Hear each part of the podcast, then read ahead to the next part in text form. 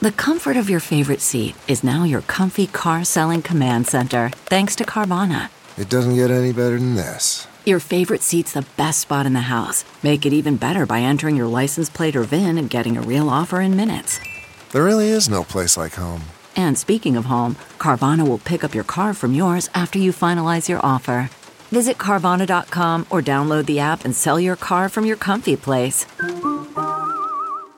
Delve into the shadows of the mind with Sleeping Dogs, a gripping murder mystery starring Academy Award winner Russell Crowe. Now available on digital.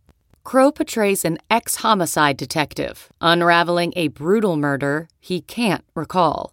Uncovering secrets from his past, he learns a chilling truth. It's best to let sleeping dogs lie. Visit sleepingdogsmovie.com slash Wondery to watch Sleeping Dogs, now on digital. That's sleepingdogsmovie.com slash Wondery. Hello and welcome. You're listening to Wannabe Walk Ons, a Nebraska football and craft beer podcast, the official podcast of the Nebraska Craft Brewers Guild, and a proud member of the Hurrdat Sports Network. I'm Drew, and I am joined, as always, by my friend and co host, Ben. Thanks, Drew, and thank you all for joining us. For those new to the show, your timing is impeccable. Each episode, Drew and I will sample craft beverages, mostly local, some beyond, while sharing our unique brand of Husker insight. We encourage you to follow us on Facebook, Instagram, or X at Wannabe Walk Ons for a detailed archive of our show's history and self indulgent, witty retorts. On this week's episode, Drew and I say goodbye on this, the series finale of Wannabe Walk Ons. Join us for a recap of the Iowa game and an instant reaction to the 2023 regular season. I'm Drew. And I'm Ben, and this is Wannabe Walk Ons.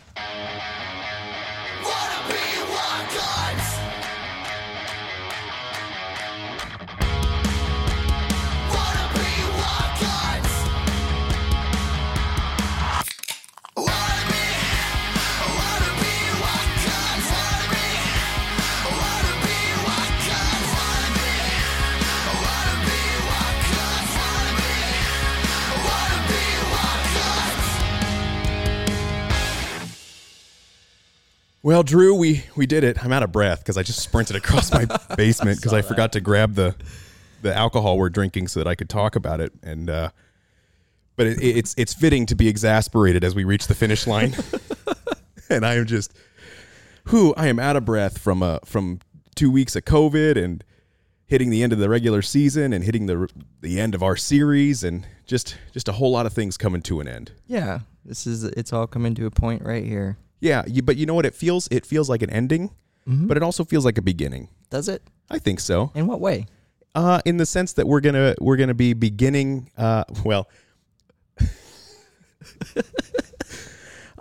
in in in in sincerity, I I turned to my wife and and she was saying, you know, are you excited for the last podcast episode? Are you gonna be sad? How are you feeling? And I go, you know, I'm I'm gonna be sad. It's it's been awesome weekly to be able to hang out and talk football and just talk everything in general and and have some nice laughs and it's been helpful you mentioned this last week that it's been helpful the way that the football has gone Yeah, to have an outlet to therapeutic. yeah It really is. Yeah. um but but i was like i'm, I'm gonna be sad but i'm also gonna be happy to return to life as a casual fan she goes you are not a fucking casual fan No casual fan would have done this for three years. I would go- ever have gotten the idea. I go, no, no, no. Like, I, I mean, like, to be able to to focus on work when it's early signing day, or or to not be so concerned with who the staff is. And she's like, you are gonna be obsessed with all of that shit. yeah. So Well, I I, yeah, I've been I've been getting texts from you for years, like happy Happy National Signing Day. It's like six in the morning, and well, I get up yeah. early. Well, yeah, yeah, you got to be up for the first fax, you Yeah. know, to, to come in. Do they still I- fax? I'm, I think they do They actually. I do. think that's, kind crazy. of It's the the only thing that's keeping the fax industry alive right now yeah, is signing day. But yeah. Um, yeah, I agree. It's gonna be nice to go back to that. Um, I was just, I'm the same way watching like watching games.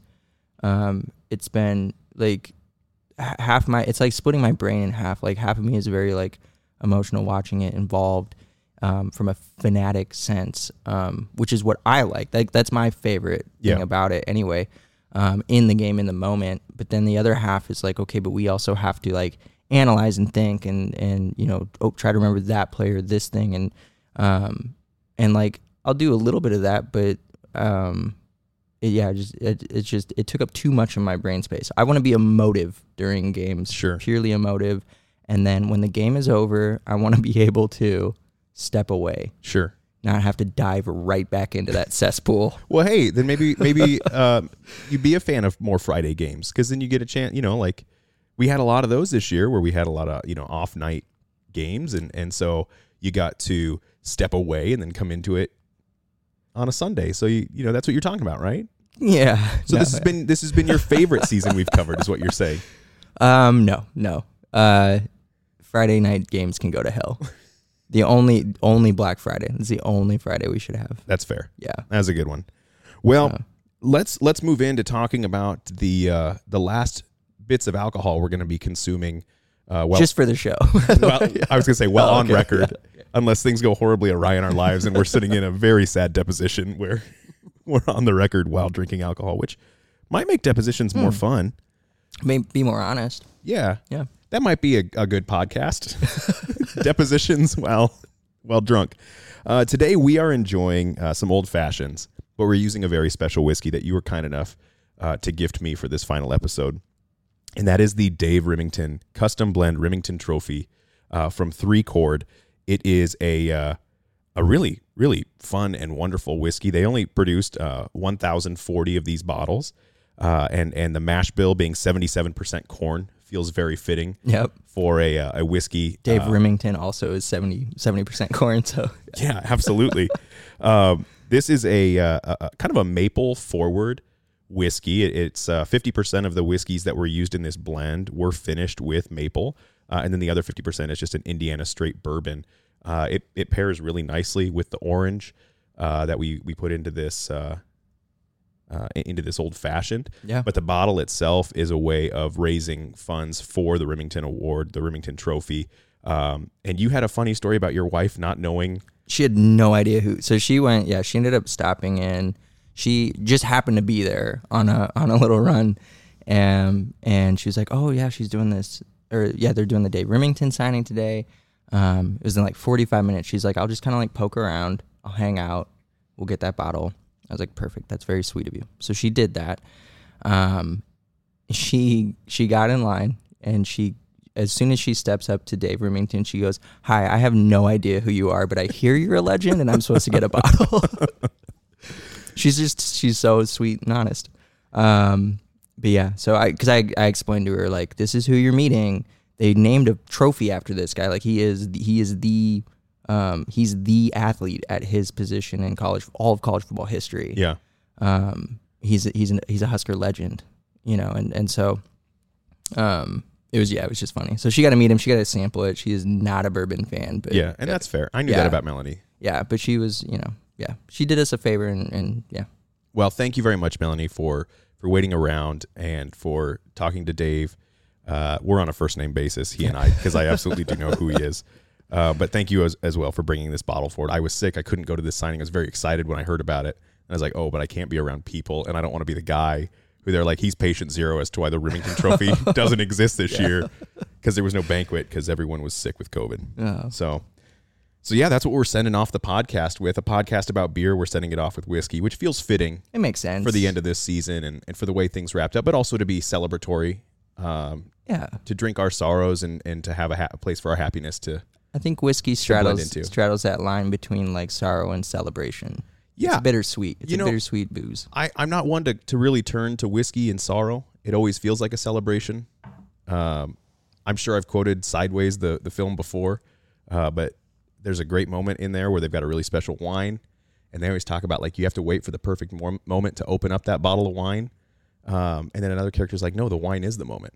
Yeah, the, the whiskey is the moment. And so anytime you get a chance to crack open, try something new, something special, you know, that's the moment. So I'm very grateful for this for this moment. same. Awesome. Well, looking back on the year that was 2023 for this podcast, I always do a season wrap up of of what we drank, what we consumed, uh, what we had on air, and I just wanted to play the guessing game with you. Basically, did you did you do that too? I really hope you didn't. No, I well, I kind of looked back because I I made my own list of of my Your you know, favorites? my favorites, Okay. or the ones that stood out. Um, Okay. but I did not. I didn't actually like count or research. Okay. So So, number of different craft beverages we consumed uh, over the course of the 2023 podcast. does this include the off season bonus? Yes, this includes everything. Hmm. I know it always hovers around sixty. I don't feel like we did quite as many this year, so I'm gonna say we're right in like the. I'm gonna say we did like forty-eight. Ooh, very close. Okay. Um, the uh, the spread there was was actually a little bit higher than Nebraska, Iowa. It was uh, it's 51. Oh, dang. by okay, three. So we had 51 different craft beverages. Um, we had five different distilleries. So we drank five different whiskeys. We had four cideries, Yeah. and we had 25 different breweries Dang. on the that's show this year. almost not quite half. Yeah. Yeah. So, um, Cool. what do you think was our most popular uh, style of beverage? Cider. Cider was close. Okay. I was like, I know we did a lot of. We did a lot of ciders. cider this year because you were like, I like cider. I was and on I was board. like, I was on all right, board. well, let's do Yeah. some cider. So cider came in second. We had six different ciders on the show. Okay. Dang. What else would we have had that many of? This surprised me. This number surprised me. Normally, it doesn't tilt this way, Yeah.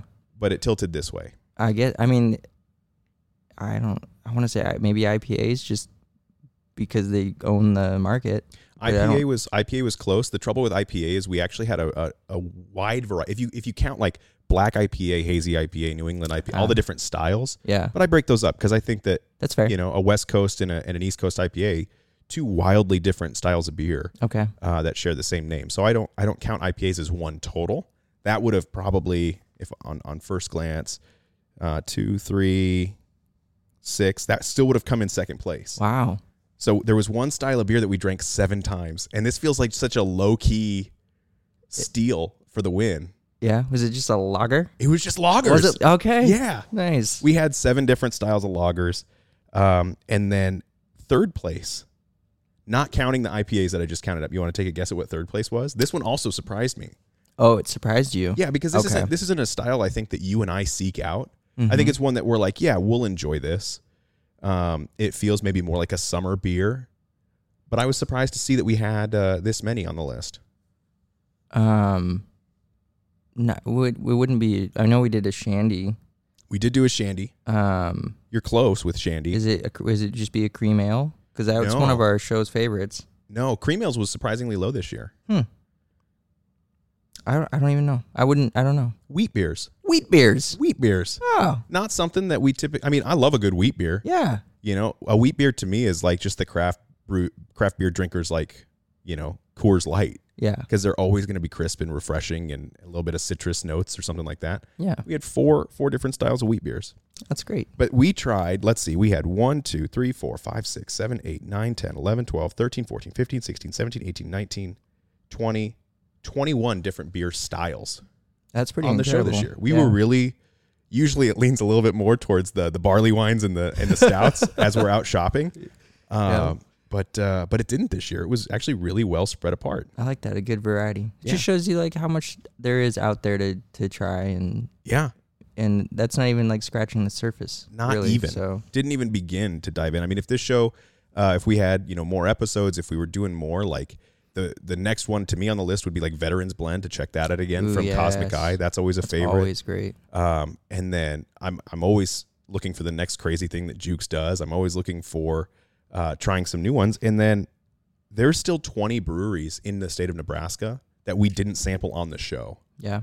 So we, during the course of the entire um, length of the show, we sampled from 46 different Nebraska breweries. Which, when you go to the supermarket or you go to the store and you count the number of Nebraska breweries, I think we did a pretty damn good job No, of expending well beyond our borders. Yeah, that's solid. It takes it takes a little effort. I know you um it- logged some miles to I get out all the way out to Scotts Bluff.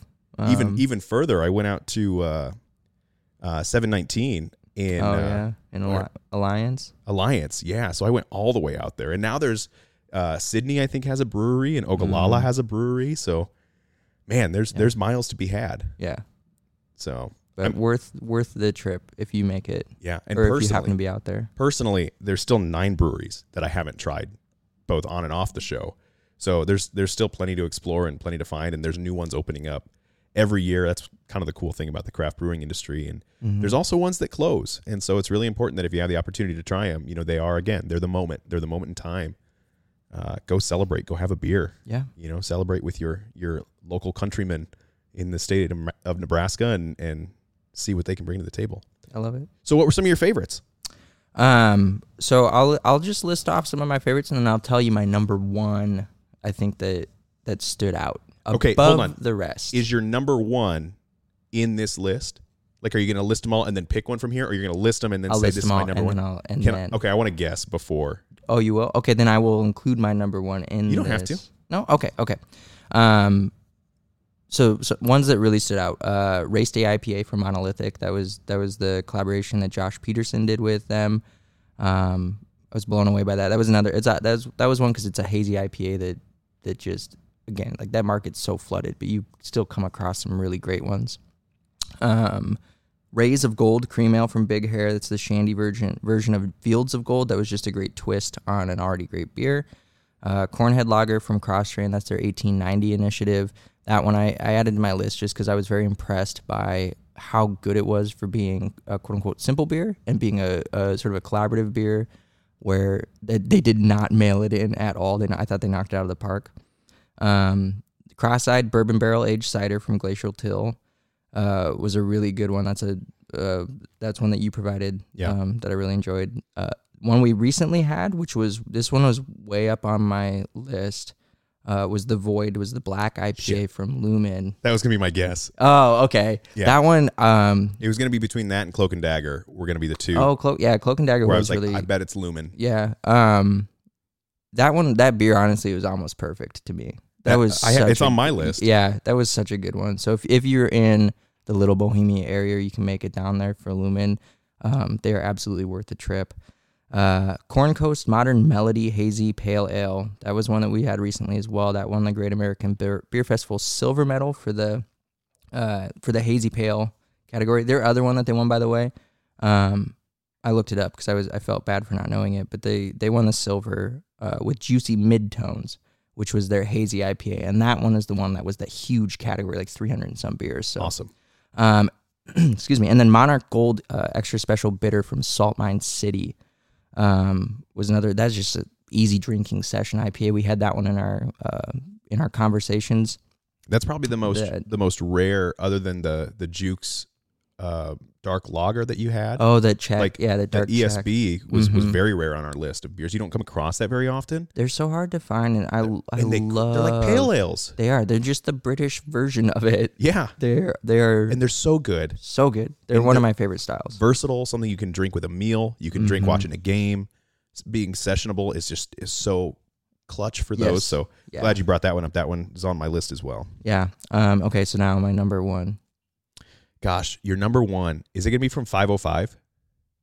No, I had I had some really good ones from 505. We had some great ones from 505. Oktoberfest. L- Okay, I want to I want to see if I can guess. Is it someone that we interviewed? No, No. Okay. Is it a beer or is it a is it a cider? it's a it's a cider. Is it a cider? That is it help. Papa Moon Peach and Spruce? Yes. No shit, that's on my list too. I so that one I put as my number one. Not because it's I mean like all, like all these beers all the beers we have are are all phenomenal.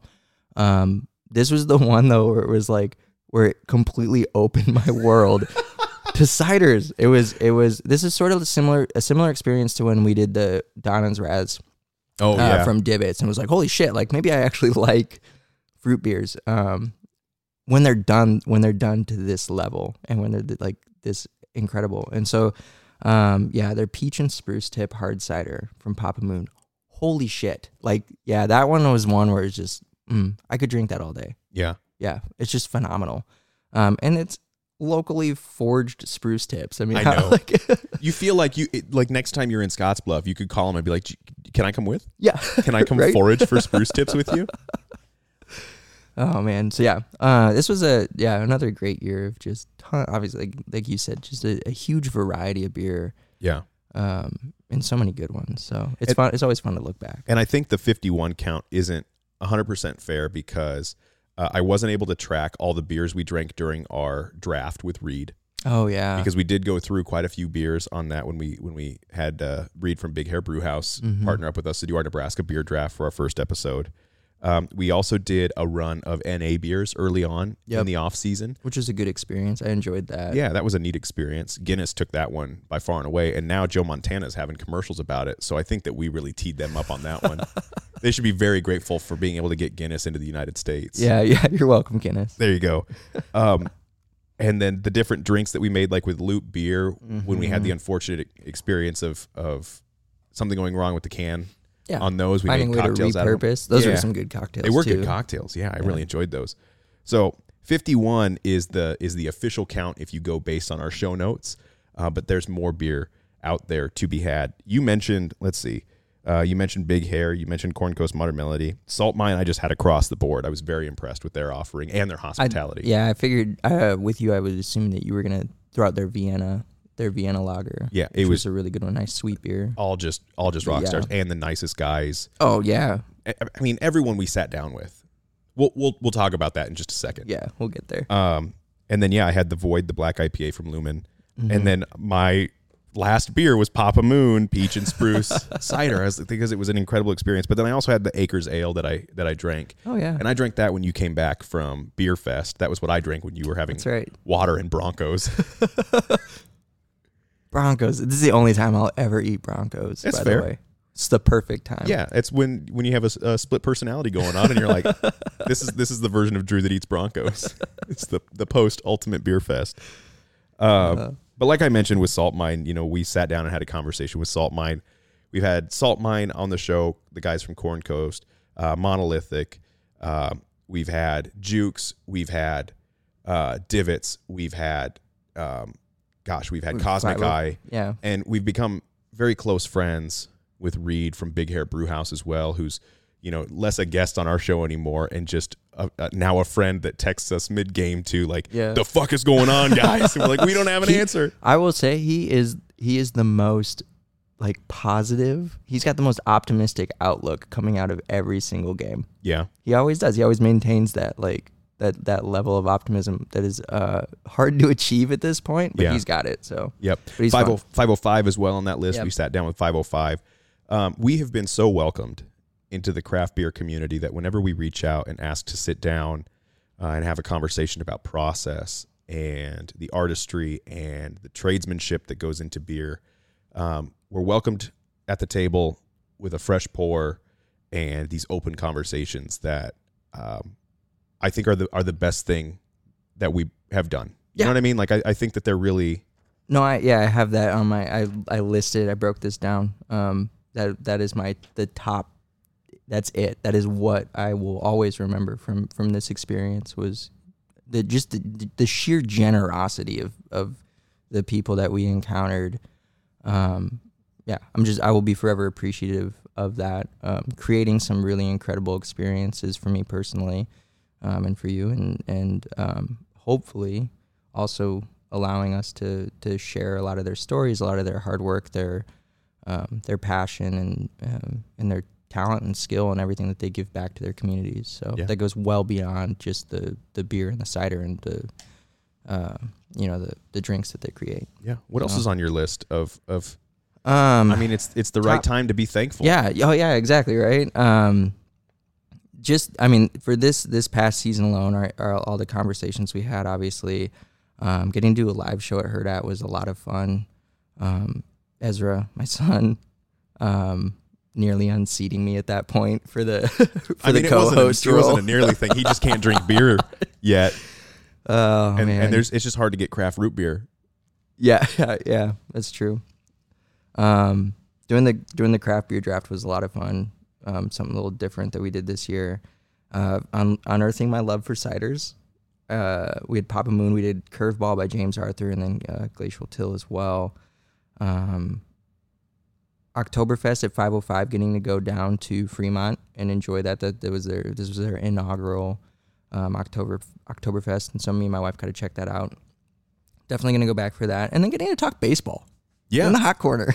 yeah. Hey, you know, um, just a lot. Yeah, a lot of fun, fun little things there. That was just from this year alone, but Um, overall, uh, getting to do a collaboration with Jeremy at, at Divots in Oh, Norfolk. Um, I don't know, like that's just an all timer. Like, I like, um, I I would never have expected to to do something like that ever. Like like, and for for uh, and again, that's another example of just the generosity. Like Jeremy reached out to us and asked if we wanted to do that, um, and we took him up in a heartbeat. Um, and then showed us a hell of a time while we were out there. Um, yeah, it was just it was phenomenal. And then uh, you and I taking that road trip to Iowa City last year, getting to to watch Nebraska win, uh, win the Heroes Trophy, um, getting to celebrate with them, hoist the trophy, all that stuff. Like, I don't know, yeah, just some some really big big things that gotta again they got they probably would not have been able to do, or definitely would not have been able to do without the podcast. Yeah. So. This this podcast has really been such a fun experiment for the past three seasons. And you know when we first talked about it and it, it being a way to celebrate the achievements of these young men at the university who, who we cheer for and root for uh, to then turn around and be a part of that celebration. You know last year at iowa city in the 2022 win uh, they didn't have cooper DeJean, so you know it, it, it doesn't really count but it you know um, but it, you know who cares that trey palmer is you know one of the best rookie wide receivers in the NFL and that he's burning corners all across the league. They didn't have Cooper DeJean. Uh, being able to shit on Iowa, being able to shit on Colorado, being able to just shit on the people that we want to shit on, uh, whether we can back it up or not doesn't Yeah. matter. But just having the the platform and the voice to do Colorado eventually. Oh yeah, yeah. Yeah, yeah. I mean, helped. Let, yeah, uh, being right about Tom Allen, you know that's that's that's always a win there. Um, but yeah, being Oh. able to experience the things we did with those with those different breweries, um, being able to really think about Husker football on a different plane and on a different level, and talk about it on a different level, uh, bringing the things that are important to us outside of football into football, and using that as a way to kind of have our our way into it has has been really fun. Um, but it's also made me realize like where my true passions are, um, and and where when I'm I'm just sitting at a hot mic and we're just talking and trying to process things like where my mind really goes.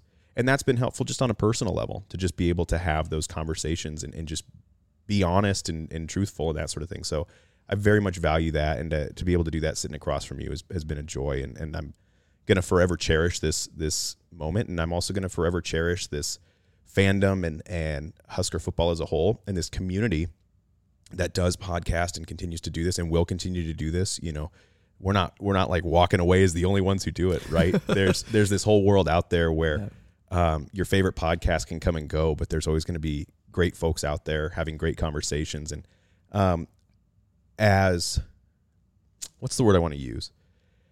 As frustrating as it can be as a fan, as frustrating as the noise can be at times, I would rather have a fan base that remains engaged and wants to push this program and and holds it to a high standard and wants to achieve those high standards. And I feel like we have a coaching staff in place that also wants to achieve those high standards. Um, I'd rather take that than take the disengaged. Uh, to have a fan base that's been down and out for 20 years but knows what's capable of of this program as a whole, like sometimes I think we take that uh, for granted, uh, and and this has shown me kind of the light on that front. Yeah. Uh, the last thing I'll say is uh, I want to give a thank you to Hurrdat. Uh, before we dive into the Iowa game, Hurrdat came to us at the end of last season, offered us a spot on their network. Uh, they decided to monetize our show, uh, and through that monetization process, we mentioned it last week, we were able to donate our ad revenue. So all the funds that came in from us flipping on those ads uh, and and doing ad reads and stuff like that for Hurrdat allowed us to make a four hundred dollar donation to a, organization called Beers for Everyone and I just wanted to read their about us because I think it's it's really awesome what they do, and I'm so glad that we were able to make that donation on behalf of the podcast. So, Beers for Everyone is a grassroots project that was born from the need for more diverse bodies, spaces, and voices within the craft beer community. As an ever growing industry, it is the utmost importance to be critical of our growth along the way. We believe that more diversity in the craft beer community will ultimately create greater diversity within the beers themselves. Every one of us has unique perspectives, ideas, and experiences that we bring to the beer conversation. Now more than ever, it is time that we encourage everyone to have a seat at the table. So that's who we were able to give to, uh, and I think that continues on the initial uh, mission statement of our show and, and puts that to good use. Yeah, yeah. Um, I'm really good. We batted around a lot of ideas about how we wanted to to handle that and where we wanted that money to go. And um, I'm I'm just excited. I hope I hope that even though it's probably you know a small drop in the bucket, um, I hope it, I I hope that it's you know it's going to go to good use. I know that, and it opens up some avenues for people to get to, um, you know, bring bring something you know new and uh, new to the table, uh, new to this community, and again, the beer beer community uh, is very welcoming, is very open. It's just it's just helping other people get involved um, is is critical to to just to growth and to to all that. So I'm excited about that one. Yeah, yeah. That felt like a nice little. It, yeah, that was another mark. another thing that yeah, Yeah. it's just one of those things that again just makes it makes it worth worth it. So. Awesome. Well, Drew, before we move on to talking about Iowa, we want to take a quick moment for the last time to talk about our very special show partner, the Nebraska Craft Brewers Guild. Longtime listeners of the show know Wannabe Walk Ons is the official podcast of the NCBG. The, uh, the Guild is a professional organization that protects the craft brewing industry in Nebraska. The Guild's main focus is to encourage folks of a legal drinking age to drink Nebraska beer, ciders, and seltzers through promotion, education, and events. The Guild is proud of the delicious brews being put out by the brewing industry and the economic and social impact they are making in their communities across the state of Nebraska. You can visit nebraska.beer and check out the Guild's new website, which has excellent resources for finding Nebraska craft beer, cider, and seltzer near you. Uh, that's another thing that we should thank. You know, we went to the Nebraska Craft Brewers Guild before we even had a podcast, and we said we would like to represent you uh, as your official podcast. And they were crazy enough to say yes, and also open doors for us to reach out to to breweries and to have those conversations and to celebrate that. And so they've been an excellent partner over the past three years. Uh, they've made some incredible growth in the three years that we've uh, been doing this podcast, or the three seasons, I should say, uh, as far as the self distribution rights, distilling rights, um, allowing breweries to get their beer across the state, across state lines, get it to places that it needs to go to find its audience. I think pound for pound, Nebraska can go up against any other big boy uh, as far as the quality of beer, and so it's just really nice to see a guild that continues to fight for that. Yeah, uh, yeah, they're incredible. Um, getting everybody all under underneath that umbrella, um, moving in one direction, and and we're seeing um, you know huge step forwards across the state, but also within like the football community, right? Like tying to um, you know Nebraska, Nebraska sporting events, um, not just football, but like you know all of Nebraska's teams, um, even outside the university system, and so um, it's it's just I mean sports and beer like they go hand in hand. Um, and we're continuing to see those those communities build each other up and come together. So Awesome. Well, let's let's talk about this Iowa game, and you know we don't have to take too long on it. no, we don't. Um, the the quote that comes to my mind when talking about this game comes from a little movie from 1999 called Shakespeare in Love. Have you seen? No, have you seen Shakespeare in Love? Uh, no, I have not. no. Okay, well, it's the story of Shakespeare writing Romeo and Juliet, and it's a complete fallacy. It's not actually how Romeo and Juliet was written. Yeah. Uh, but basically, a bet is made with the Queen of England that uh, Shakespeare can't write a play that actually shows love. At that time, theater was seen as kind of this vulgar comedy, you know, like nothing was really super deep or anything like that. And the Queen loved her farces and loved her spectacles and stuff like that. Uh, and Shakespeare was like, I can write. I can write a masterpiece. I can make you feel with the stage. And so he writes Romeo and Juliet as he's falling in love with a woman who is beyond his means. And he's also, Shakespeare's married at this time, but that's a minor plot point in this movie. And at the end, Shakespeare wins the bet. However, the love of his life in the in the movie uh, has to go off with a, a different lord. And the that lord, Lord Essex, says, How will this end? And the queen says, As all stories do when love is denied, with tears and a journey. And that to me uh, sums up how this last game felt. As I, I li- literally and and you can clock me on this. You can verify with my wife. After this game ended, I turn to my wife and I go, "God, this reminds me of Shakespeare in Love." No, I believe it. That's why I'm laughing so hard. I said, "It's it's when you know it's it's when Judi Dench turns to Colin Firth and Colin Firth is like, how does this end? It's all stories do when love is denied, Yeah. tears in a journey." Yeah. You just have this little like Rolodex of quotes. You flip through them. There I, it it is. just well, for one, that quote like sits with me. You know, there's there's like if my if my heart was a Christmas tree, that quote's an ornament. yeah. You know, like it's just always hanging there. yeah. Because if I'm sad, I'm like, well, this is how it's supposed to be. Tears in a journey. Here we go. That means something's good good is coming. Yeah. But we, you know, we've talked throughout the season about how we got to remind ourselves like this is chapter one Mm-hmm. of Matt Rhule's story at Nebraska, right? The the first act of any story doesn't end on your crescendo, right? It propels you into the rest of the story. And I feel like the fact that we got to a five win so quick, we were setting ourselves up, right? Like in in in story writing, you you have your yes and no's. Your yes is all the positive, and then there's an immediate no that follows. Yeah. Undefeated in October, that's a yes. and you got your no. You got to face the no, right? Mhm. But this is the first chapter. This is the first act. This is how things begin. And if this is the third book or the fourth book in the Matt Rhule series, you know, this is how his first chapters always start. He's predictable. It's Yeah. not the best first season. I just wish it hadn't been against Iowa. You know what I mean? Like, so Yeah. Um, I guess my like, if you were gonna do quotes, mine is not a movie quote. Mine's a Matt Rhule quote. Um, talking about the senior class after the game, saying that they they stood in the gap is what he said. And, um, that's just that's who they are. They they he he has faith that what's happening behind the scenes inside of the program, it's headed the right direction. Like he accomplished what he needed to and wanted to this year um, not all on the field, um, but behind the scenes. And so, you know, our, yeah, again, our senior class, they did not get the bowl game that they wanted, like they talked about. Um, but they they were retooling some things, um, getting the culture right. Which culture? That's a that's a word that we hear a lot. Like get the culture right, and, and it's hard, man. It's hard to continue to buy in, but like I I am bought into Matt Rhule. I like I do trust and believe that what he's saying is genuine, and So- that he is on the right trajectory. And Sorry. he says he is. You're right. I didn't mean to cut you off there. I want to throw, since we're quoting quotes here, Yeah. excuse me, I want to throw one of your quotes back into this conversation because this is something that's actually stuck with me this season. And you mentioned I'm right up there with Judi Dench. you're up there with Judi Dench, Holy with shit! the genius screenwriter Tom Stoppard. Oh, with- Tom. Yeah, I don't know. good old good old Tom. Rosencrantz and Guildenstern are dead. He wrote that. Is he a big Shakespeare guy? Well, I mean, Big fan? you would think. I yeah, mean, at having that written point. two alternate stories around Shakespeare. Um, so probably, I mean, who's not a Shakespeare fan that that writes play? You know, anyways, this is getting distracted. After or like midway through the season, we were talking about like, okay, what's what's what's frustrating us about how Matt Rhule's looking. We talked about like how other teams and their first year coaches are getting off to these hot starts. TCU's went to the the college football playoff. Deion Sanders came out and he beat the TCU team that went to the college football playoff, quote unquote, uh, the same team.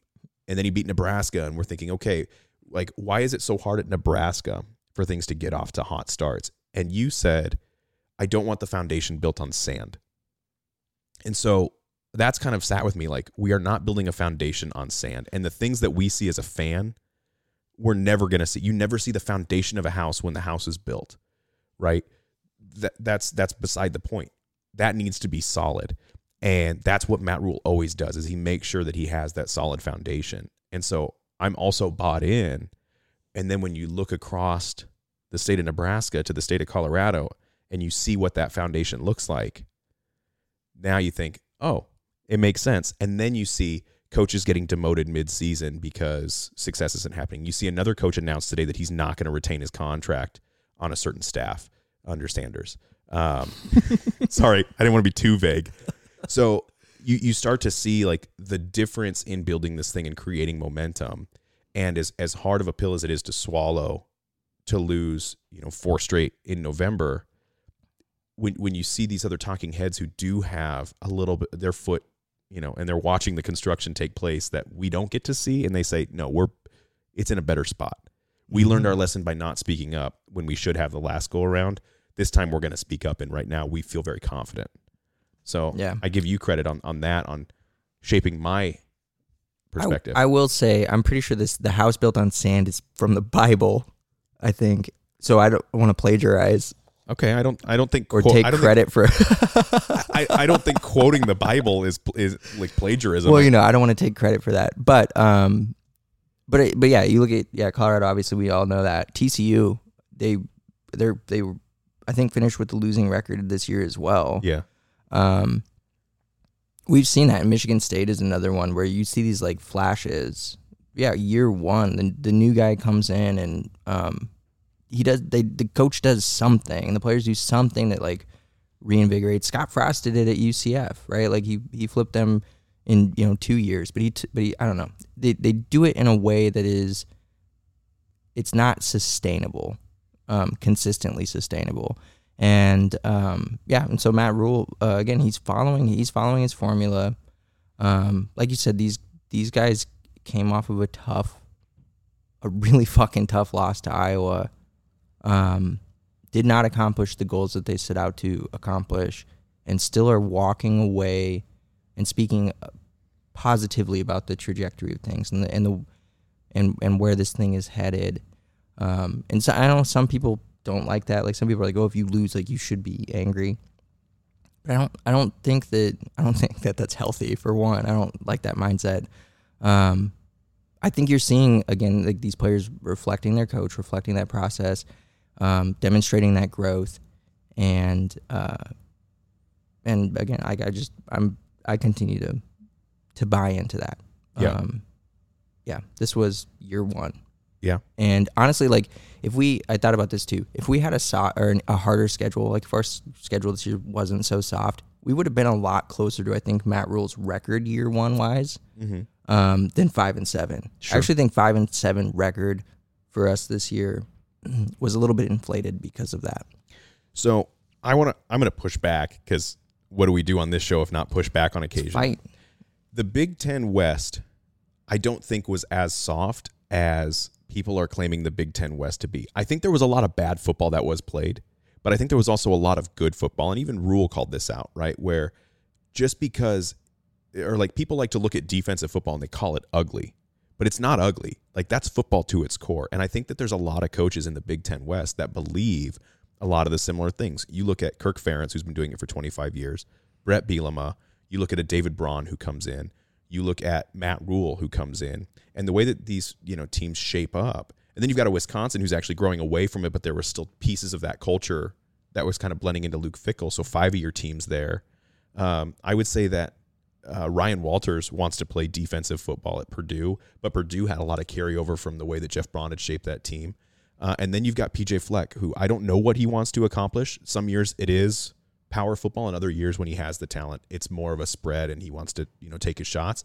But every team in the Big Ten West wants to bleed you out in the fourth quarter, wants to line up their biggest bodies late in games and run it down your throat. Whereas you watch games across the country and people are still taking shots on the on the coasts. You know, in the SEC, they're still fighting and scrapping away, spreading the ball out.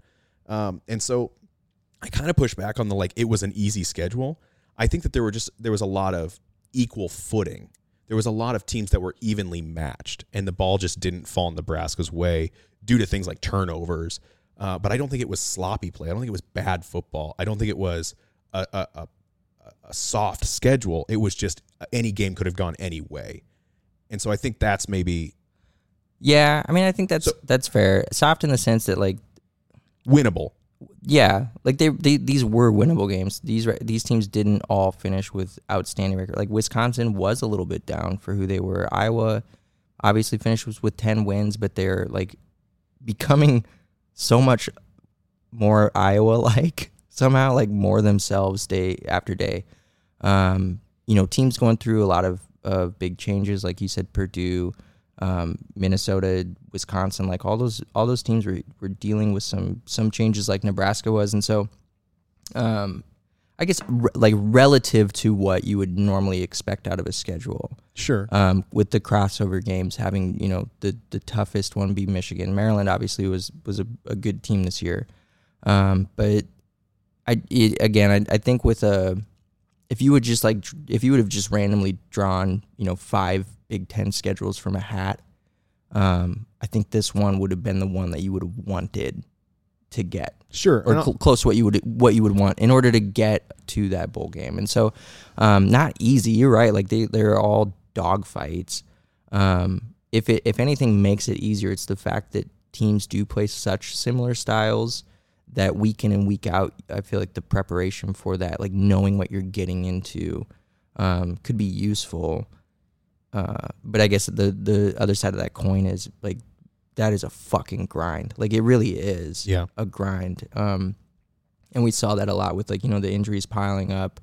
Um, with yeah, just the way that that these games got dragged out. It's it's it's a physical grind and emotional grind, and I'm not. I, I don't want to like. I don't want to discredit. I just want to. I, I don't want to take anything away from like what Nebraska accomplished this year. Sure. Um, I was just more saying like we, you know, we talked about year, you know, year one Matt Rhule is like a one or two win guy, and year year two he's he's a six win guy. I think that we, even though we did almost reach six wins, think that we this was a year one Well, yeah, we, in, in the truest sense. we said that too. I think on on the show where to me this feels like a year two A, Mm. and next year's going to be two B. I don't expect the year three leap in year two with Matt Rhule. I expect a um, six to eight win, you know, trajectory for him, which is what he's accomplished in in year twos at at his other stops uh, outside of uh, Carolina uh, as the Panthers head coach. So I, I expect to see you know a bowl game next year, especially when we see who returns, when we see uh, how things are going to shape up.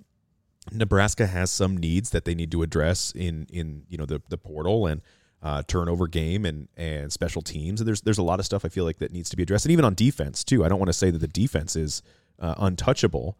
One of the things that I actually agreed with on the commentators, I don't know if you had a chance to rewatch the game or if you wanted to or, or whatever it happens to be, and you don't have to answer that. I'm not trying to put you on the spot and be like, I didn't fucking rewatch this shit. I did not. No, No, I'll tell you, and that's fair. I did not. Um, I, I I absolutely hate commentators. You could be the best in the world, and I'm not going to like you. But they were like, "This this is a really interesting game because Nebraska is young Iowa right now," and I was like, "I hate hearing that."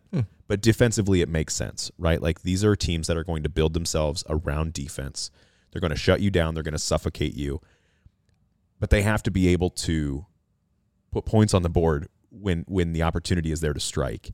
Um, and and just hearing that, like people are seeing Nebraska as an Iowa, but they're seeing them as young, tells me that there's growth, right? Like other people are seeing an identity that we have been desperately seeking and searching for.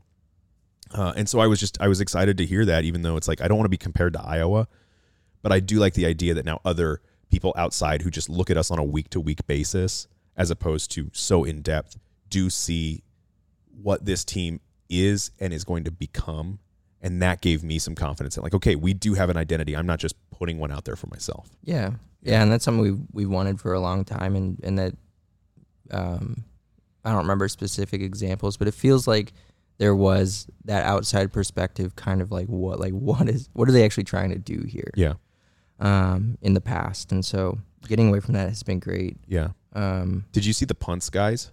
yeah, I did see that. That's incredible. That was amazing. I saw that one. I saw one that said uh, somebody wearing a, a sweatshirt that said chili and cinnamon rolls. Uh, Delightful. how are you? Ch- do you uh, do you chili and cinnamon roll? um, I have tried it. Are you a, are you a mixer or are you a separate? Like you eat a bite of chili, you eat a bite of cinnamon roll. Um, I don't I don't know what I am. Again, I've only had it once, Okay. and I remember it being a less than thrilling experience. Okay. So if that if I lose a point as a Nebraskan, fine. But it's it was one of those things. It's like that for me. Yeah, not those are not the fla- those flavors don't belong together. Whether you're bite to bite or dipping or Yeah. whatever. No. Well, I I do want to say I'm not a psychopath. I do not put chili on a cinnamon roll, but I do like them as a, I'm a I'm a big salty like sweet. Okay. Yeah, so I like I like having salt. I like having sweet. Uh, Runza for a fast food restaurant. I mean, I'm not going to downplay Runza. I No, love Never Runza. do. Don't say bad things. Their cinnamon Runza. roll has like this like sugar cracked glaze, like a kind of like a brulee on top of it. Mhm. It's a very good. Uh, I love I love when my mom makes chili. I love when my wife makes chili. Um, but if you're ever in a pinch, Runza's chili and cinnamon rolls is also top notch. Runza not a sponsor, could have been, chose not to be. we never reached out. They never reached out. Well, Um, my- what what might have been? yeah, this body is built by cheese runzas and ranch. Um, are you a Frings guy? Uh, Are you I- Frings? every time? You are? absolutely will not walk away f- without Frings. you know what's funny is I used to be a Frings guy, and now I'm just a French fry guy. And Really? I I don't like French fries. This is a hot take. I think French fries are trash. I don't like fries. Runza fries are heaven. Runza fries are always perfectly salty, perfectly crispy. Runza makes a perfect fry, and I like onion rings, but I don't want to give up fries from Runza. You know, for part of me wishes that this podcast would ended one episode sooner, so I did not have to know this about you. You know what else? you I don't like noticed? frise?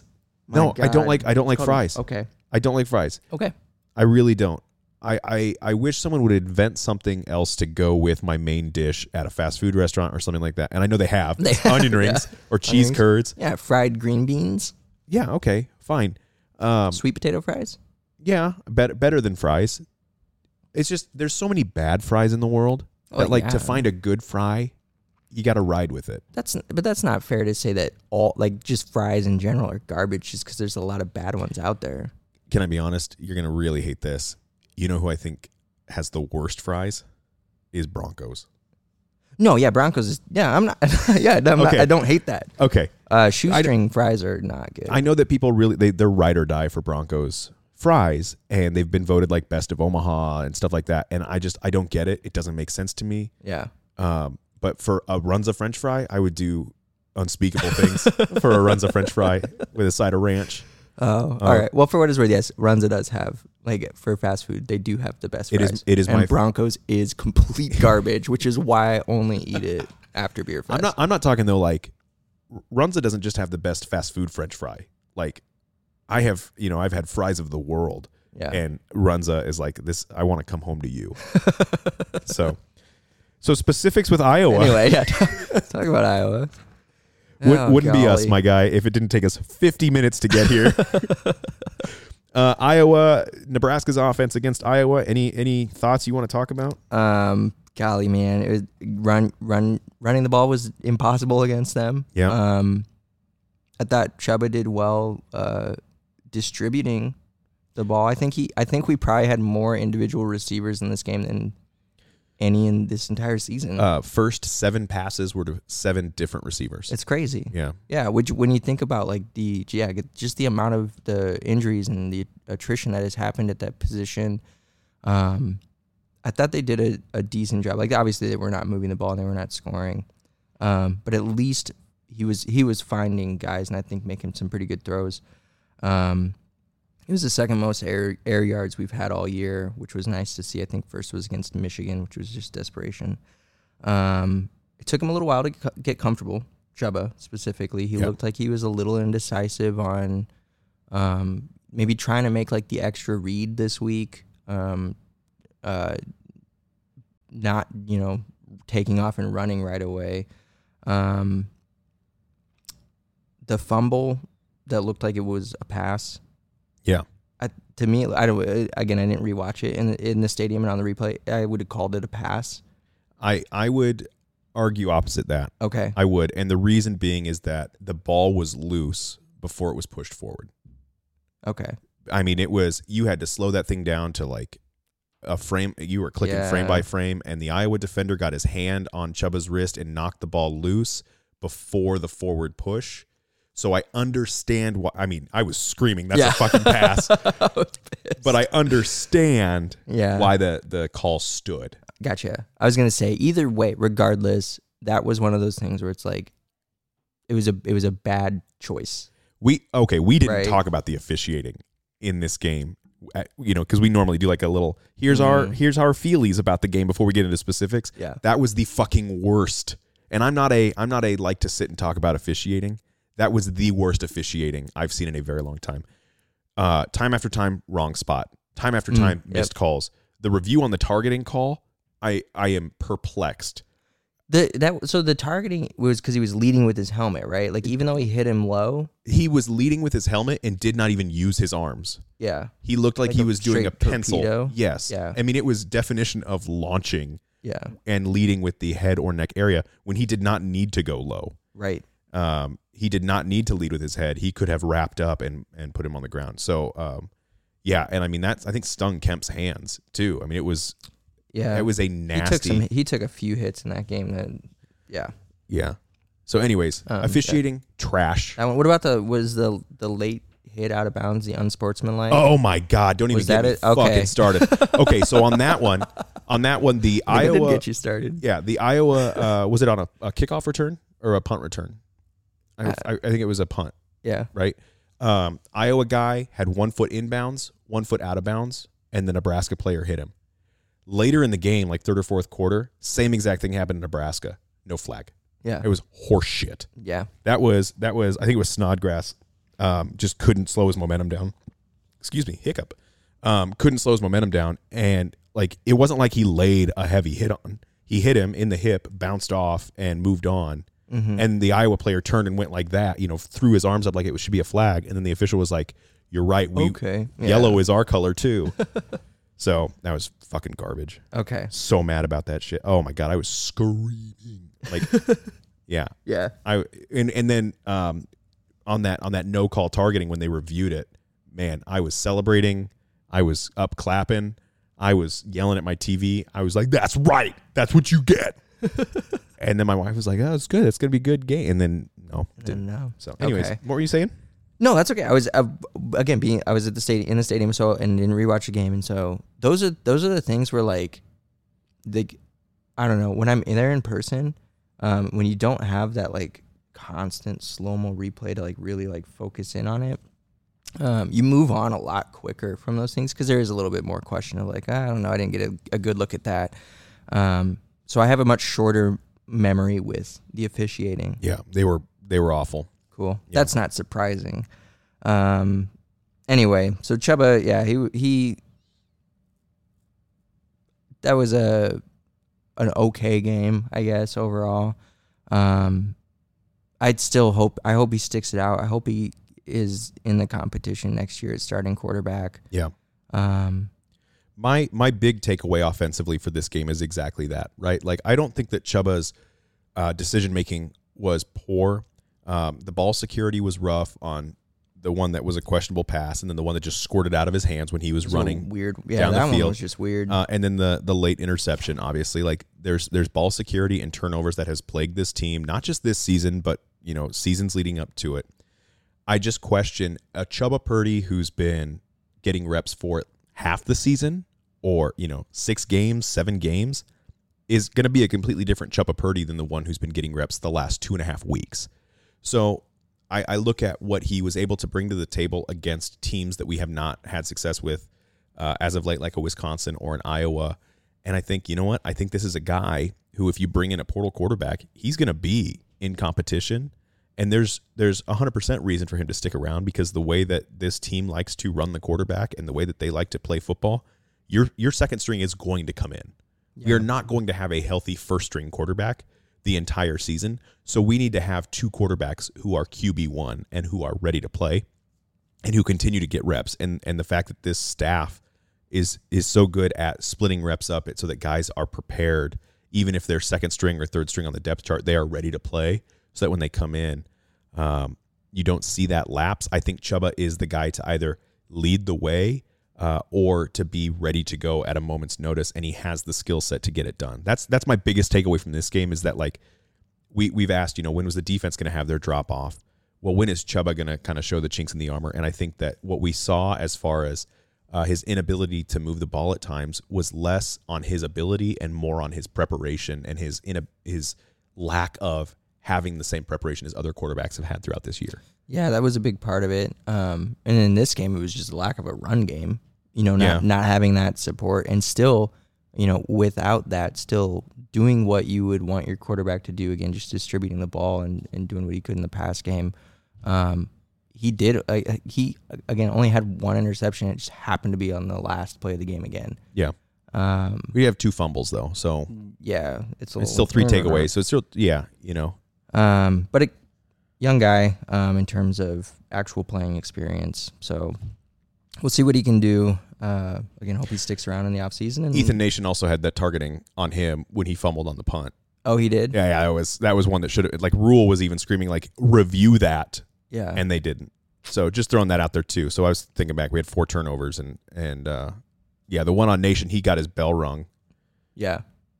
Uh, oh well, we didn't have we had three turnovers Three, we had because four on the fumbles. on the One yeah, got recovered. Yeah, yeah, yeah. So Um. Yeah. Anyway, uh, Jalen Lloyd. You want to talk about fucking Jalen Lloyd? what, what Uh, needs to be said? Every time he touches the ball, he's going, you know, going 80 yards for a touchdown. It's Yeah. fucking insane. they didn't have Cooper DeJean. Um, They didn't. I mean, you got to qualify it. They didn't have Cooper DeJean. yeah, yeah, you know they still won. So last year, No, no, it doesn't but count. they They, didn't have. Cooper DeJean. Yeah, exactly. Yeah, it's funny. Games how games logic- only count when Cooper DeJean's in the game. just like uh, fair catches. Yeah. Um, Did you see Ferentz he in was the still post game? bitching about it. Oh my God! Get over it, old man. Old Uh, man yells at. Cloud. God, I can't stand him. oh. Um, yeah. Uh, that do you think? Do you think Brian refused to score 25 points a game so that he could just get away from his dad? he's just tired. Drop it, man. Tired of his dad telling him what plays to run. Oh man. Um, Jalen Lloyd had six ki- catches all season, Yeah, six different games. So he only ever had one catch in a game. Three times he scored a touchdown. that's a good percentage. The the least amount of yardage he had on a touchdown was 58. I mean, he he was like Trey Palmer who who only showed up once a game. Not like he only showed up, but like you know, he only popped off for those one a game. Did you? Did it ever make you Um, question like, why don't we run that play again? They well they they did. Yeah. Um and I th- actually and I think Rhule said they're the last offensive play where where Chubba threw the interception, he threw it underneath He had Lloyd, and he top. had Lloyd yeah, up top. The it. idea was to hit Lloyd up top. Yep. Um or that I think they had a, even a middle a middle guy um beyond the chains and he went low. Yeah, so Mm-hmm. Lloyd was Lloyd was open. He had him in the zone when he released that ball. Lloyd wasn't. Lloyd had just made his break. Had he instead of airing one out, if he had straight shot it to Lloyd, I don't think that he scores a touchdown on it. But it's it's a twenty five yard game. Yeah, yeah. it it sets up. You run it, you kick a field goal. We all go home happy. yeah. That's another universe, another world. Yeah. Um do you want to talk about clock management at all?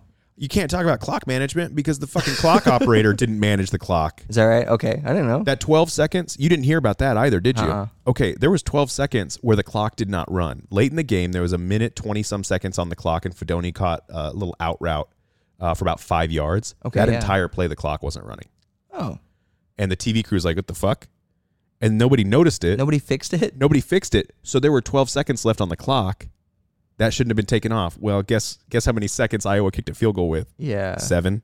Jesus Christ. So there's there's some que- again the officiating and all, I mean, but I guess the clock manager is a is a homer at that point. So that's yeah, one, yeah, uh, like yeah, even with that, I think I mean Iowa still would have got. They had So- timeouts. They still would have gotten down there. And so it. Rhule Rhule has now had I don't know how many games is it? Would you call it three games? All the games in November where clock management has been questionable. it's yeah, it's three in a row, and it's always up against the end of a half, either the first or the second. Um, where it's just like they just do curious things. Like the the end of the first half, they had the ball with less than a minute, deep in their own territory, and they they came out throwing it. Yeah, instead of just running the ball, running the clock out, and then and we're at least force Iowa to burn their timeouts and then run the clock out. but Iowa wouldn't have. The thing is, Iowa would not have called their timeouts because the minute Iowa got their ball, they took a knee and went into half. with half. 20 seconds left in okay field position. Yeah, and so with the and with the wind, like Iowa Yeah. actually was lined up pretty well. You you think that an aggressive team would have taken at least a shot there. Sure. Um, but Neb- yeah, Nebraska into the wind at your own 14, less than a minute, and they come out throwing. And the one completion they had on second down, they went out of bounds. The- Yeah. the the receiver, you know, made a mistake there. Um, it was it was just this. It was the whole the whole thing was like, what the f- like, what are we doing? Like, what are you doing here? Here's- how does this make sense? And I know we we talk about this a lot. Where it's like, well, you're gonna end up in they're not they're not coaching and calling for now. They're coaching and calling to develop and whatever. But like, ugh, I have- I have two things to say. It's it drives me nuts. I have two things to say. okay. I want to hear it. One Okay. also drives me nuts. Okay. Two had I think it was Jaylen Lloyd was on a short crossing route. There was like Uh-huh. a screen to him. Had he caught that and turned it upfield, he's getting 15 yards. The play call was not a bad play call. Yeah. Situationally, it was a bad situational call. Like that's that's the thing that I feel like is so disjointed and frustrating. Is it's like the play calls are good play calls Mm-hmm. j- in general, Probably. and they're they're open. They're work like they would have worked had had had probably because Iowa's defense like there's no way they're gonna do this. and Satterfield's like, well, let me pull this fucking rabbit out of a hat. Um, it it uh, it was it was a drop pass on first down. It wasn't Yeah. it wasn't contested. It wasn't anything. It was a pass where he's crossing the field. The guy's open. He just doesn't hang on to the ball. And so you think if if you get that in in in certain offenses, that is a running play. You know what I mean? Like You are Right. running the ball in that sense because it's a three yard pass. Your guy should catch that. The ball was on the money. Yeah. So I have a hard time on that one. Then you get into the second down. It's like you catch the pass, then you go out of bounds and you stop the clock there. And it's like, is it bad situational football in this specific game when you know that Iowa's the kind of team that if they don't have a good look at it, they're not going to risk it? Like they just don't roll the dice.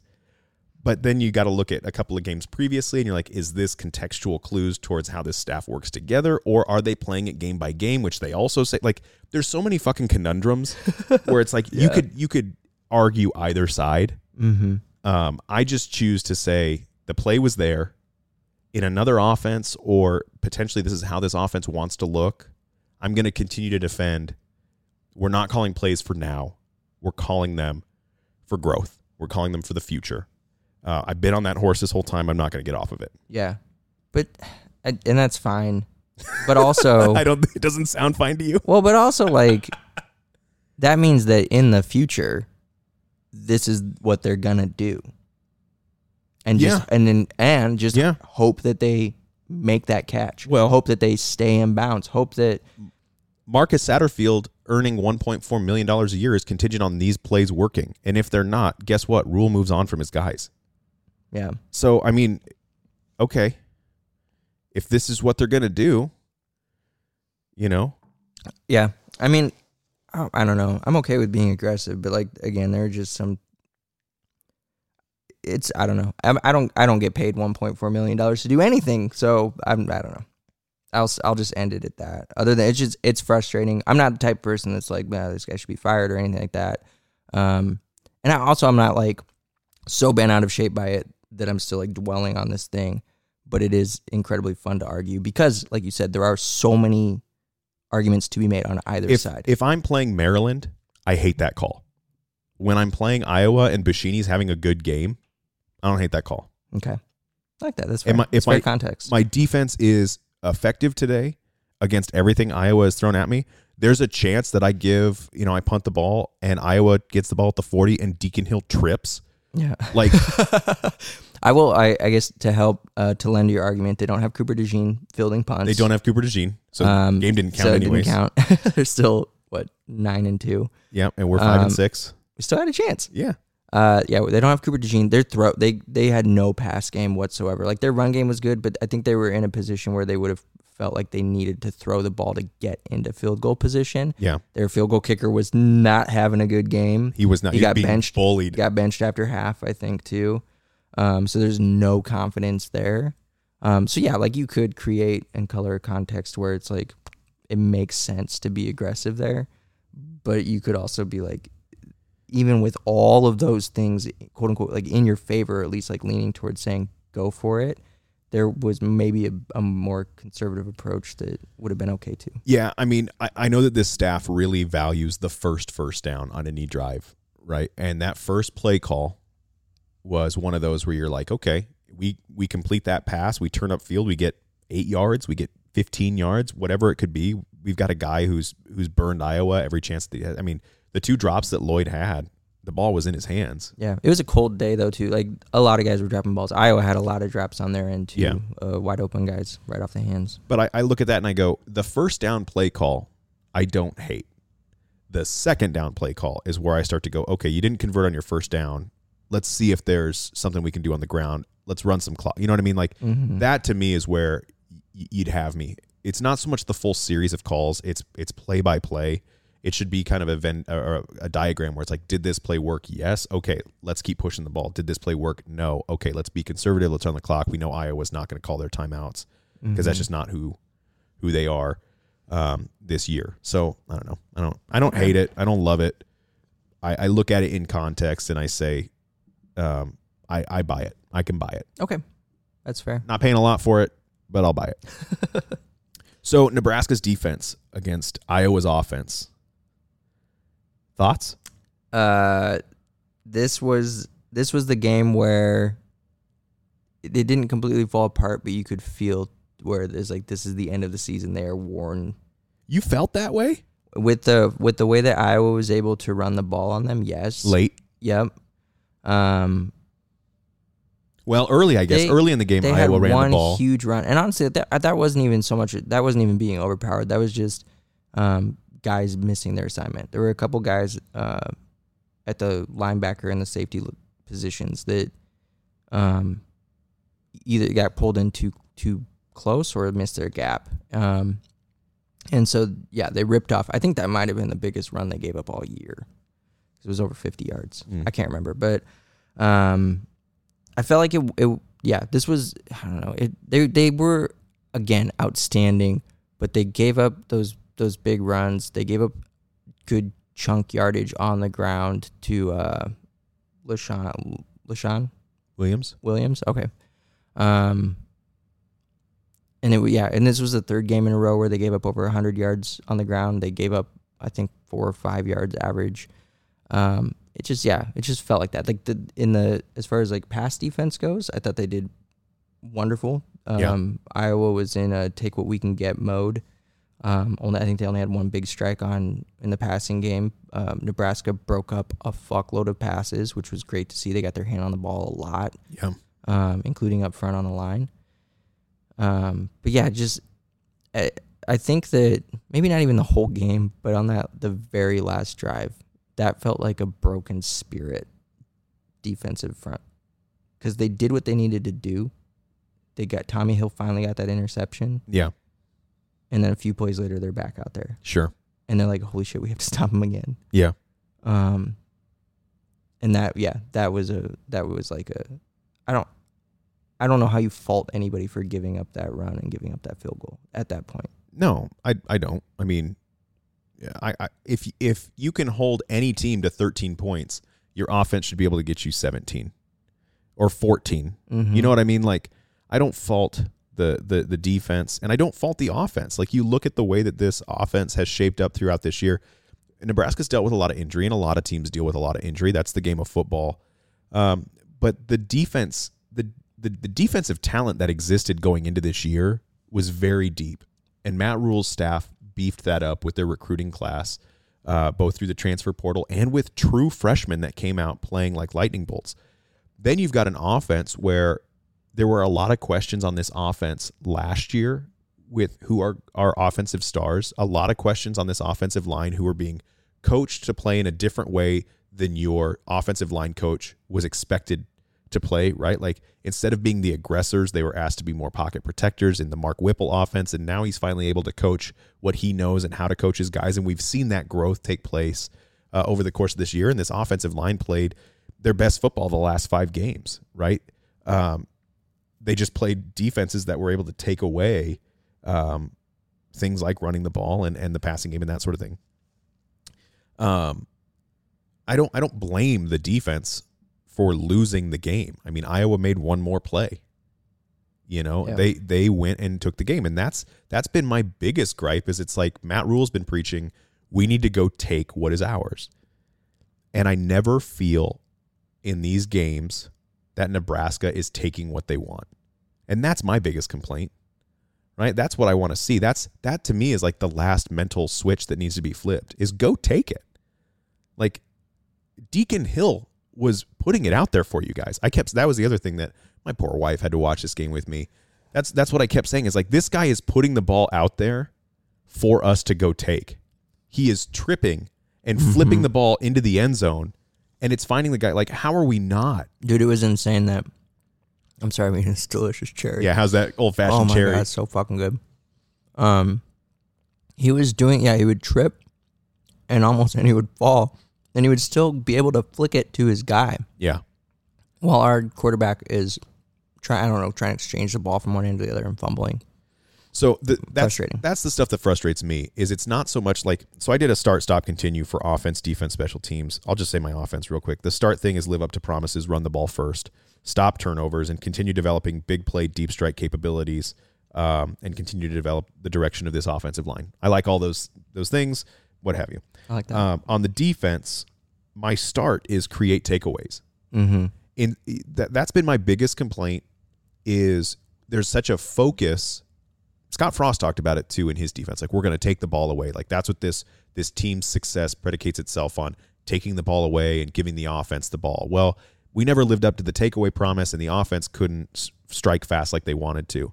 Matt Rhule also talked about like we're going to be a defensive first team. We want to limit the number of opportunities uh, the other team has on offense, so takeaways are going to be crucial. As a as a coach, his teams have led the nation in takeaways at times, um, and this Nebraska defense needs to evolve towards that. So start creating takeaways instead of letting them come to you. A guy like Deacon Hill should not only have should not have just one turnover on the day, especially the fact that I think he tripped three times because he was slower than his offensive lineman. When your quarterback is slower than the offensive line, you should be able to have a little bit more success there. Yeah. Um, I think that the defense needs to stop being bullshit on third down because they do not strike while the iron is hot there, and I think that comes with development. Um, I don't think that this defensive line and the blitz packages have done enough to get home on third down. And the way that Tony White likes to call the defense and be aggressive, um, keep doing that.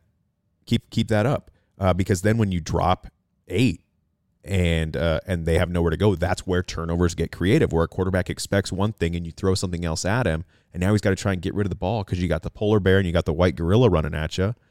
Um, make him make mistakes. The vanilla vanilla gorilla. Vanilla gorilla. I call it the white gorilla. Well, I mean, yeah, same thing. but- same thing. Yeah. Um, and then I just want to see this defense continue moving forward with this heavy rotational play. I think that does a couple of things. One, it keeps your guys fresh. But two, I think it helps you retain guys like a, a Ty Robinson from wanting to enter the portal, uh, go to a higher profile gig in their final season. Uh, you've got guys who maybe did not emerge the very first game, but because of this heavy rotation and the need on defense to keep you know legs fresh, um, guys are getting in, they're playing, and they're they're living up to what needs to be done. And so that was that's been my biggest takeaway for the whole year, and that continued on through Iowa. It looked like whenever Iowa was looking to make a threat, we rotate guys in, they're fresh, they go out, they make a play. Um, and and you know that's all the stuff that I get excited for. So I'm not going to say no. This falls on the defense, just like you said. It, it doesn't fall on the defense um, because they're out there and they're they're fighting, and you're seeing it every every down. Now, moving into year two B, I want to see takeaways. Start taking the ball away. Yeah. Let's see that growth now. Yeah. And hopefully coupled with growth on offense and they can actually do something with those, Well, that's turnovers. I mean that's the beauty, right, of of takeaways is if you're taking the ball away, your offense doesn't have as much work to do, mm-hmm. right? You're giving yourself more opportunity. Imagine if Nebraska uh, limited by half the number of takeaways that the offense does, and then increased not not by full, but by by you know fifty percent their number of takeaways. These are completely different ball games. Yeah, it'd be huge. Yeah. Yeah. So I'm not asking for the world. I'm asking for averages, right? Like let's Mm-hmm. let's stop being the most, you know, uh, defensive friendly offense and and just start being average. Yeah. That's all I want. So little. Um, special teams. Last last little facet. In a in a special teams game, I think we had the better punter. It, yeah, Bush, Boom Machini looked um, a lot a lot better than he has recently. Yep. Um, I was not impressed by Tory Taylor in this game. Yeah. Uh, he when he punted, uh, I will say like every single ball that came off his foot looked different. Like they all every single ball moved differently. There was one where it looked like he threw the fucking ball. The spiral was so perfect and so tight through the air. Like it was it looked like a pass. It was incredible. And then yeah, but every every single ball came off his foot differently. So like he's very talented, he's very skilled. You can see he's trying to do different things. Um, just to create I think to create a little bit of chaos back there with punt returners never knowing what to expect. So again, he he is he is hands down like probably the best punter in college football right now. Uh Buschini had himself a really fine game. He really did. He really did. Um, he had the one where he pinned him inside the one yard Oh. line, which was a would have been and should have been a game changing type punt. Yeah, when Um, Deacon Hill fucking trips in the end Yeah. zone. That I thought, oh my god. Here it is. Oh, Yep. So um, yeah, busy day for him. Um, I thought he did a great job. Um, our other kicker Alvano, obviously had a one one big miss. Um, missed being out there on the field for what was going to be a fake field goal, which I thought was interesting. I hate that. It's on the 60 Um, yard line into the wind. I mean, I that- don't know why if you're gonna if you're gonna go for it there, just go for it. Yeah. Um, don't try to th- don't try to fake them because it's not like Iowa was gonna line up expecting a punt. Like they would have been in a in a block like safe sort of formation. So, um, I don't I don't know what that was. Either way, that was that was that was all around interesting. Um, you'd mentioned the the fumbled punt return by Ethan Nation um, with the targeting, uh, and then obviously two block two block field goals. Huge, Yeah, right. That huge. um, you know, special teams has been a little little hot and cold this year overall, depending on where you want to look. Um, but had four blocked kicks overall, two in this game. Um, you know, that's a if you want to find improvement there and special teams, you can look there. Um, that's about all I got. Yeah, we yeah we got we got- we got, we got them to bench their field goal kicker. Yeah. I don't know, uh, like what I don't know what you have to do. Um, You have to get two field you- goals yeah, like and then have them kick two out of bounds, I guess. But yeah, um, but for them, Iowa resorted to a a walk on backup kicker for their game winner. Um, which is the most Iowa fucking thing. it it was so shitty, and honestly, like actually, when uh, Deacon Hill knelt the ball, he lost them five yards. Um, which I like. I understand, like you're you're just setting them up, but like you just lost five yards. Like that's still that's huge. Five yards, knowing your backup walk on kicker is coming in for a game winner. yeah, on a day where it's 17 degrees out. Yeah, and there is a and yes, the wind is at the at his back, but it's still a wind, and he barely, I think, barely cleared the bar. I think he? he? just had enough. Yeah, um, maybe, maybe not barely, barely, but it was. I think it was a close, like a low kick. Yeah, Um, it was that was an interesting choice, I think, by Iowa to to to be willing to give up five yards when he when he knelt that. I was like, holy shit! I think they might have just like moved themselves out of range. Hmm. Um, but anyway, so uh, it was definitely an interesting special teams game all around, yeah. ups and downs. So, like I said, I had to start, stop, continue Okay. for, for this game for moving forward. Um, you know, start returning punts. Yeah, we saw uh, you know an attempt there. I thought that they could have been more aggressive in certain instances, though, like on that goal line stand when Iowa did have to punt. Uh, I'm I'm not a huge fan in those situations of sending an extra blocker back to help return the punt. I know that there's a school of thought there where it's like we've got them pinned deep if we can get a good return here.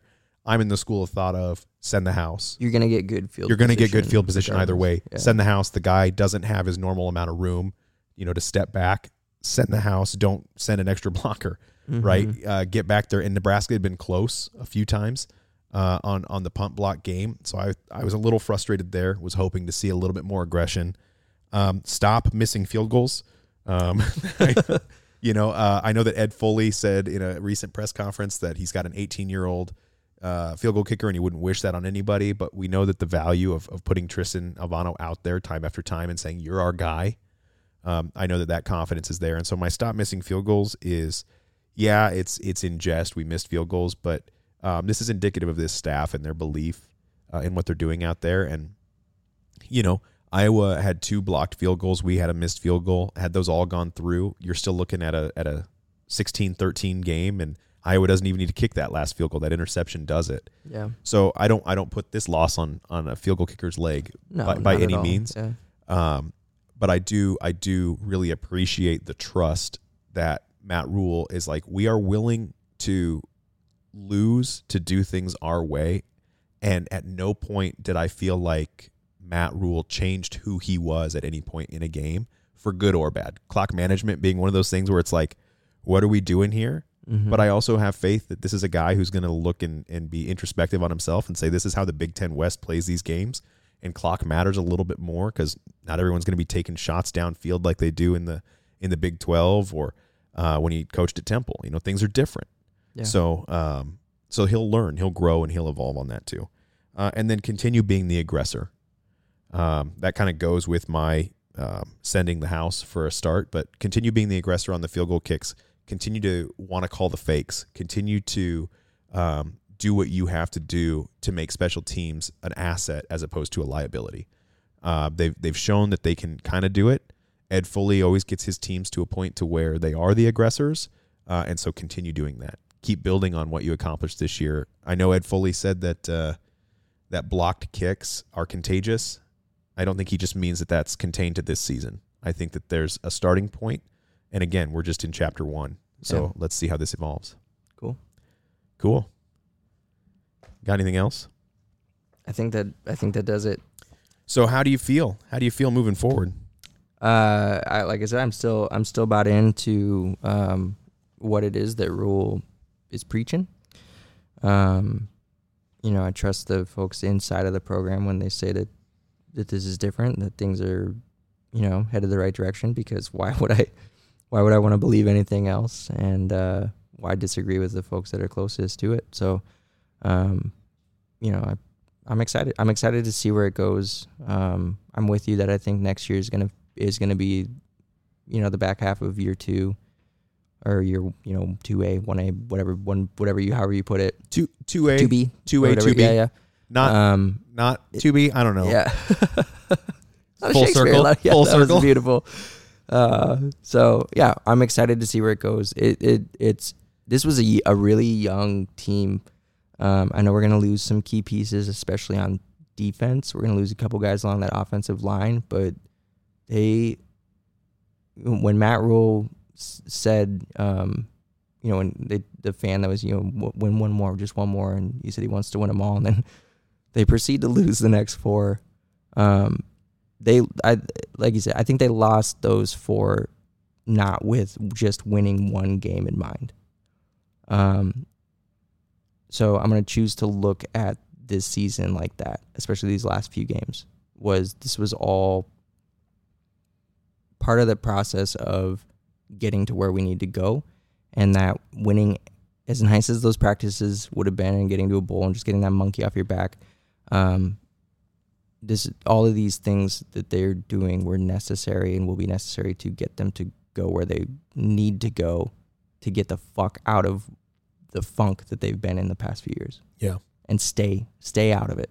So That's a good Um, perspective to have on uh, on the 23 season. That's what's gonna carry me through the next nine months until Nothing's no. You would have you would have been carried through just I would have fine. been fine with. You you Uh, you take a little bit to sulk, and then we'd sign our class, and you'd be like, "I'm fucking back, baby." Oh no, I will always come back around. I come back around every time. Um, in games, out of games, in season, out of season, it doesn't it doesn't matter. I will always be here. hey, Yeah, except we won't. uh, yeah, we won't, but you know what I mean. All right. Well, Drew, that does it for this entire fucking podcast. we want to thank everyone who tuned in to any and all of our episodes. Remember to do your part. Drink local drinks wherever you are. You can find more information on the beers featured in all of our episodes by checking out the show notes. Thanks again for every second, minute, and hour you've all spent with us. It's been our pleasure from the start. Oh, and uh, as always, drink Big Red. Drink Big Red.